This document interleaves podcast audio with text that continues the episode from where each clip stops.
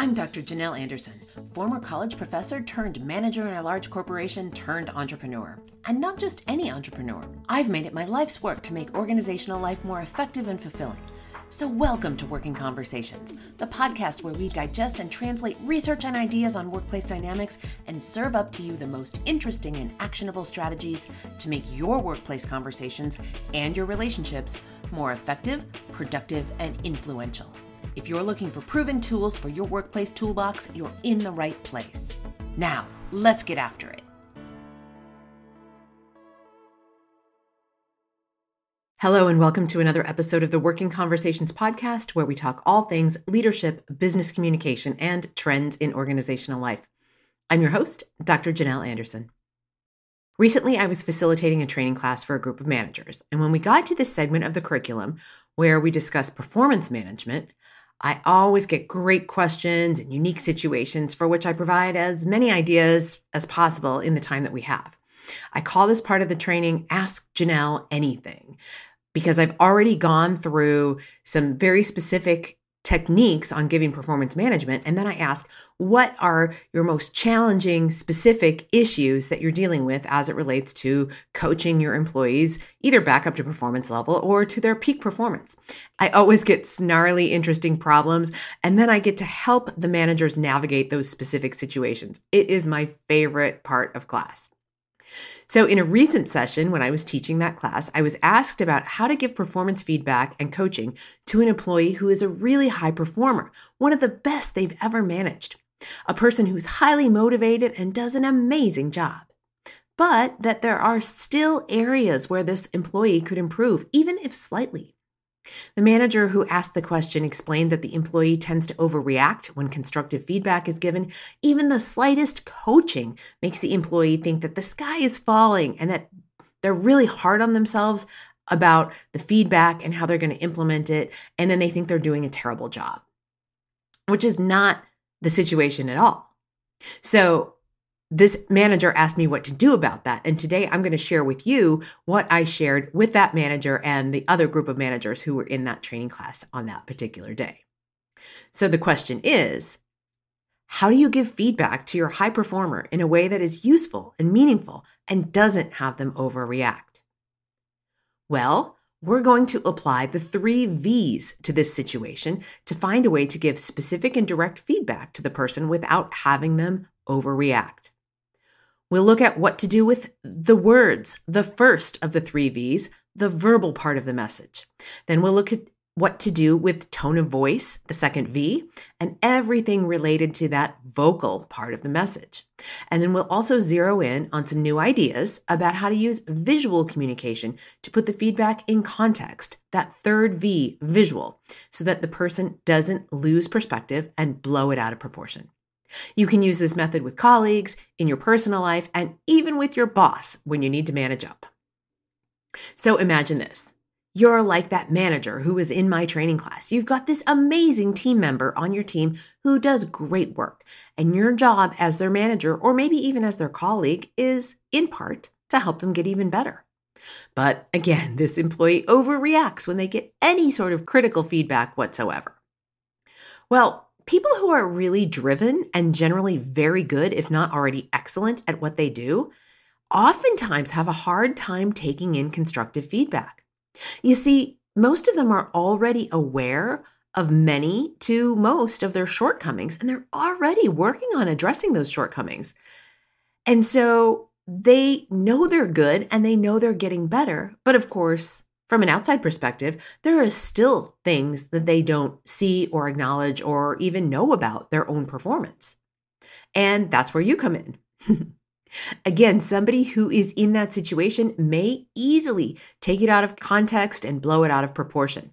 But the method that I'm about to share with you in this episode is going to help you shape their understanding of the feedback so that they're far less likely to make a mountain out of a molehill. They're far less likely to take it out of context. They're far less likely to make it a much bigger deal than it is. So, again, this method that I'm about to share with you is going to work for your top performers at work. Let's say that person who is highly motivated and tends to overreact when constructive feedback is given, thinks the sky is falling. This will also work in your personal relationships. And let me give you a quick example here.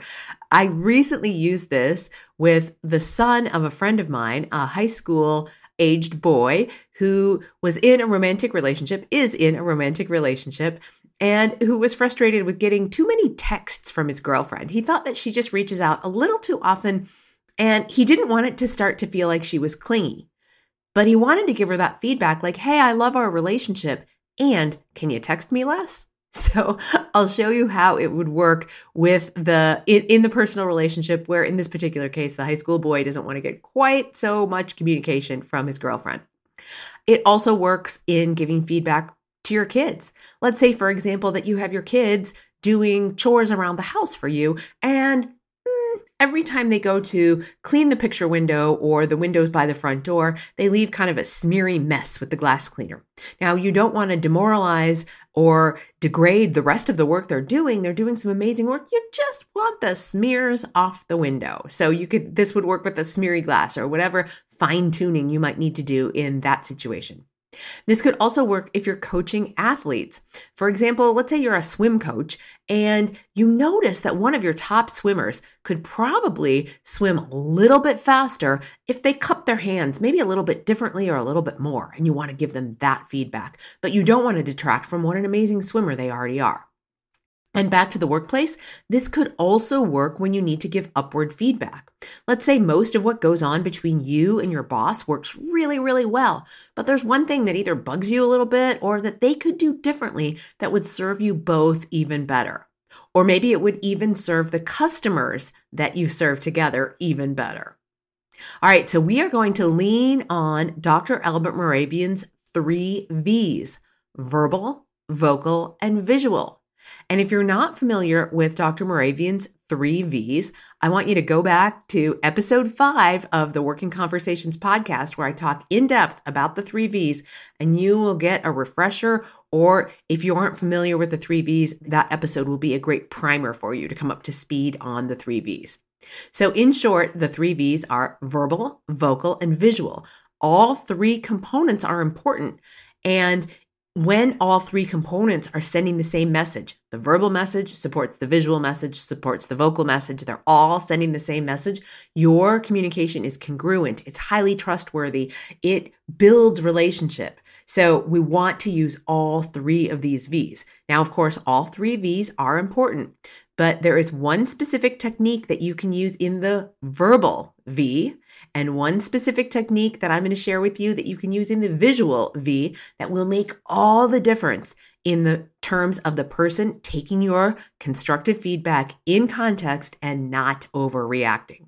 We'll also talk about vocal as well, just because it is part of it. But let's go through them each one by one. Again, I'm going to give you some amazing tips, specifically in the verbal and the visual, that are going to make all the difference in terms of how this constructive feedback lands with your person. All right, again, so the verbal, a quick recap on what the verbal V is. This is the words that we use in our communication with another person. And it doesn't matter if those words are spoken words out loud, that would be oral, but also verbal because they are words, or if they are written down in a text message, in a note to somebody, in an email to them, or in the chat, in Teams or Slack, or some other channel that is words only. Okay, so here's what you're going to do with your words. You're going to start with this particular phrase Are you open to some feedback? You might even say, Are you open minded to some feedback? And then I'll tell you how the rest of the question goes. But here's the thing most people think of themselves as open minded, and they will say yes to this. So you've got buy in before you've even told them what it is. They're already primed. Okay, so let me give you some specific examples about how the end of that question would go. Are you open to some feedback that will make you an even better member of our team? So, do you hear what the last part of that sentence does, or the last part of that question? It says, make you an even better member of our team. So, I'm acknowledging that you're already a great member of our team, or a good member at least, because we're going to go from good to better, or great to even better than great. Okay. If you're using this in a relationship context, are you open to some feedback that will make our relationship even better? Or perhaps our relationship even better, at least for me. Because this feedback, of course, for the high school boy who wants his girlfriend to text him less, is perhaps only going to serve him, but hopefully, in serving him, it will also serve the relationship in general. In terms of athletics, if you are coaching somebody on their athletic performance, it might sound like this Are you open to some feedback that can make you even faster or make you even more accurate? Let's say if it's a t- tennis shot or something like that, or whatever the area of improvement is. Are you open to some feedback that will make you even better in some fashion? And then if you were to use this with your manager or supervisor in a managing up context, you might say something like this Are you open to some feedback that would make me love working for you even more? Presuming, of course, that you actually love working for that person. Maybe you're going to dial it back from love to like or enjoy or appreciate or something like that. Are you open to some feedback that would make me appreciate working for you even more? Like, who is going to say no to that? Again, most people find themselves, or at least believe themselves, to be open minded. And so they're going to say yes to that because you're acknowledging that this is a situation that's already good or great and you want to make it even better. So the person is already primed to say yes. Now, quick caveat if the relationship is not great, you don't want to use this. This is for when we're looking for that incremental improvement of something that's already working really, really well. I've got other episodes on how to give feedback and constructive feedback when things aren't great. So we'll link those up in the show notes. But this is for when everything's already really good, but you want to make it even better. You're just doing some fine tuning here. So again, your verbal piece of advice or your verbal technique here is to say, Are you open to some feedback that will make this even better? So we're doing two things there. The first piece is, Are you open to some feedback? Or are you open minded to some feedback? And then the next piece is that will make this even better. So we're level setting at good or great, and then we're anticipating moving to a place that's even better. Okay, so that's the verbal technique. Are you open to some feedback? That will make this even better. So it's a two parter. This episode is made possible by Instacart. If you haven't already started using Instacart, now is the time, my friend. Now, I'm the first one to say that I actually enjoy a trip to the grocery store. I really do. But you know what I like doing even better? Making this podcast. When I was deep in the development of this podcast, outlining and recording the first few episodes, my kids reminded me that they needed to eat. Instacart to the rescue. In absolutely record time, Magnolia, my Instacart shopper that day, delivered chicken nuggets, milk, avocados, fresh berries, and a host of other groceries we needed. When life gets busy, or when you just want to feel like royalty and have someone do it for you, there's Instacart. Get $10 off your first order when you sign up at workingconversations.com forward slash Instacart. Now, back to the show. All right. Now the vocal. So a quick recap on vocal of the three V's.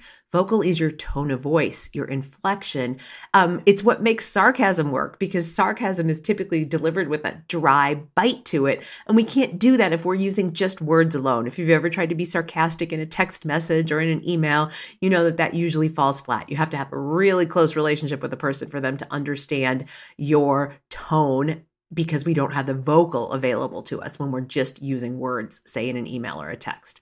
So when you're using the three V's and the vocal component of giving feedback where you're looking for that incremental improvement, doing some real fine tuning of something that's already good, you want to make sure that your positive intent comes through in your tone. So your voice should sound really upbeat. It should be very optimistic. There should be a lot of positive energy in your voice. It should certainly not make the other person feel scolded or feel put down or feel inadequate in any way. So you do want to make sure you're focusing some of your energy on what is the sound of my voice? How is this going to land? It should land so that the other person feels like a great opportunity is awaiting them on the other side of whatever this feedback is you're about to give them. So, again, you're going to use your voice as a musical instrument to really modulate your tone so that it sounds upbeat, optimistic, and, and whatever lies on the other side of this advice or constructive feedback is exciting and will help move the relationship forward.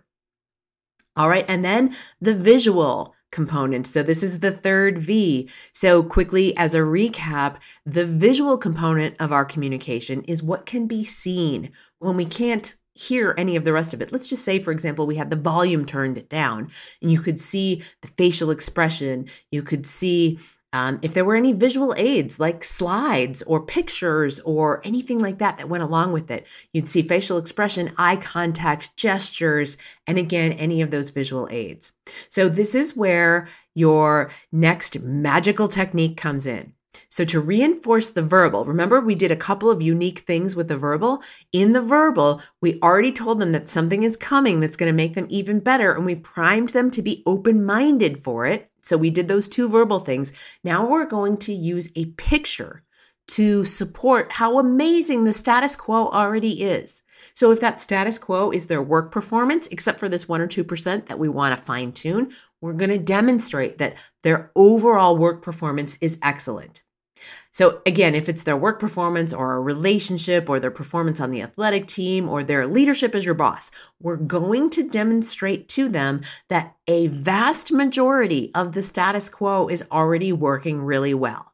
And here's how you're going to do this I want you to draw a pie chart hand draw a pie chart. You're not going to come with a prepared slide or anything like that. You're going to hand draw a circle. So nothing fancy, just a circle which represents the overall work performance or the relationship or their athletic performance or their leadership as your boss, whatever it happens to be. Okay. So you're going to say, this is our relationship. Okay. Or this is our, this is your performance. And you're going to draw that circle. And then you are going to draw a tiny sliver in the pie chart that represents how much of an issue this is weighted in relation to the rest of the relationship or the rest of the work performance or the rest of whatever else it is that's working. And so, as you draw that sliver, you're going to explain that this feedback or the suggestions you're about to give them are going to account for 1 or 2% or 5%, whatever percentage it might be. And, you know, this isn't a highly data driven exercise. You're just going to kind of make up a percentage because this is a small, it's a small thing. So again, is it 1, 2, 5%, whatever percentage it is of their overall performance and that the other 99% or 98% or 95% of the relationship or their work performance or their athleticism or their leadership as your boss is all working great. So that that everything is exceptional, you know, and, and of course you're not going to feed them a line of BS. If everything is not exceptional, if 95% of everything is not exceptional, remember, this is not the technique for you to use. This is the technique for when everything is mostly working amazing, but you want to do just that little bit of fine tuning. Okay, so you've drawn the pie chart and you've said this 95% is working amazing. What I want to talk about is just this little tiny sliver. It's just 5% of everything else. You know, it's 5% of, of the whole. And that's what I want to talk about.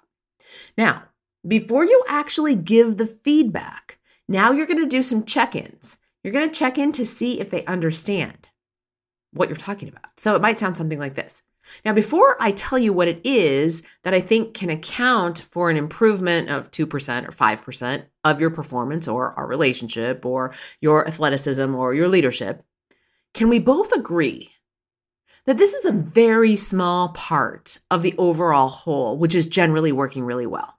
Can we both agree? Now, don't go any further until you get their buy in on that. So if they're looking at that pie chart and they can see the overwhelming majority of the rest of that pie being on point, on track, high performance, working well, it is very likely that they are going to agree with you that yes, this is a small part of the overall whole. So once you get that agreement, then I want you to get some even further agreement. You're going to say, and can we further agree that this is intended only to make something that's already really, really good even better. And it's meant with only the most positive intent and goodwill. Can we agree to that as well? We're just trying to make something that's already good even just a little bit better. Now, once you get their buy in to that, then you can go ahead and tell them what it is.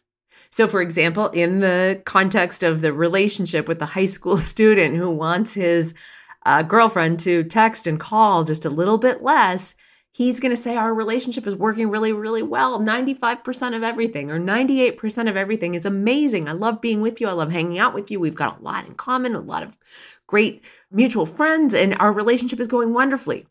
And then here's where you are also going to use some of my techniques from difficult conversations. You're going to say, and, and then you're going to insert whatever that thing is. And I'm really busy with all my sports and all the other activities that I have. And I feel bad when I miss your texts.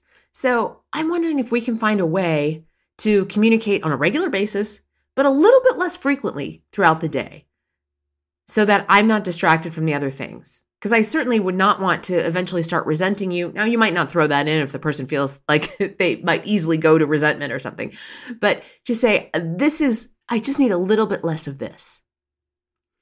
Okay. So that's how you're going to do it. Or if it's the employee who needs to do just a little bit more proofreading of things before they send it on, but they have great ideas and they write really well, but they just need to check for errors a little bit more intentionally before they send their work on to you or to whoever handles it next. To say, you've got great ideas, everything comes through really well and clear and crisp in your writing, and there are still a few typos.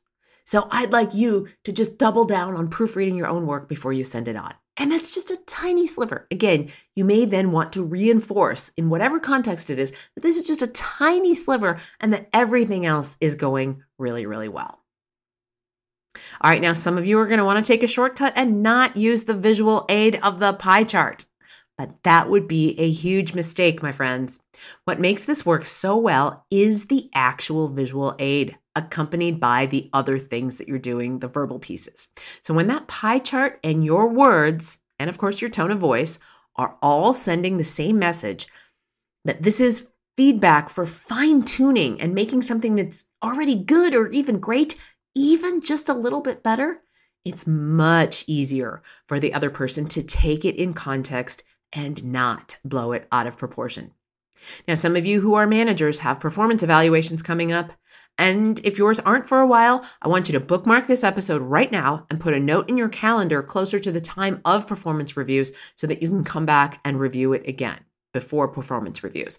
And for those of you who have performance reviews coming up, I want you to think about seriously using this with your high performers and your high potentials, the ones who are already doing really, really well. This is going to help you coach them to do even just a little bit better.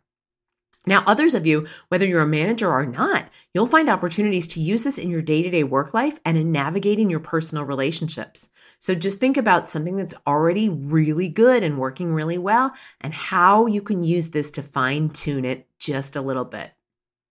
I want you to give it a try and then drop me a line with your results. You can hit me up on email, you can hit me up on social media. I would love to hear how this is working for you. All right, my friends, if you enjoy this content and you're watching on YouTube, make sure you hit that little subscribe button and knock that little bell so that you get notified every time there's a new episode out. I'm also starting to make some other videos on YouTube as well. So even if you're listening on a podcast player, you're going to want to head over to youtube.com forward slash Janel Anderson, PhD, and subscribe so that you don't miss a thing. Wherever you're listening or watching, please leave me a review. It helps other listeners find me, and it just plain old makes me feel good. Until next time, my friends, be well. Thanks so much for listening. If you like what you're hearing on the podcast, head on over to Stitcher, Apple Podcasts, or wherever you get your podcasts and give us five stars and a quick review.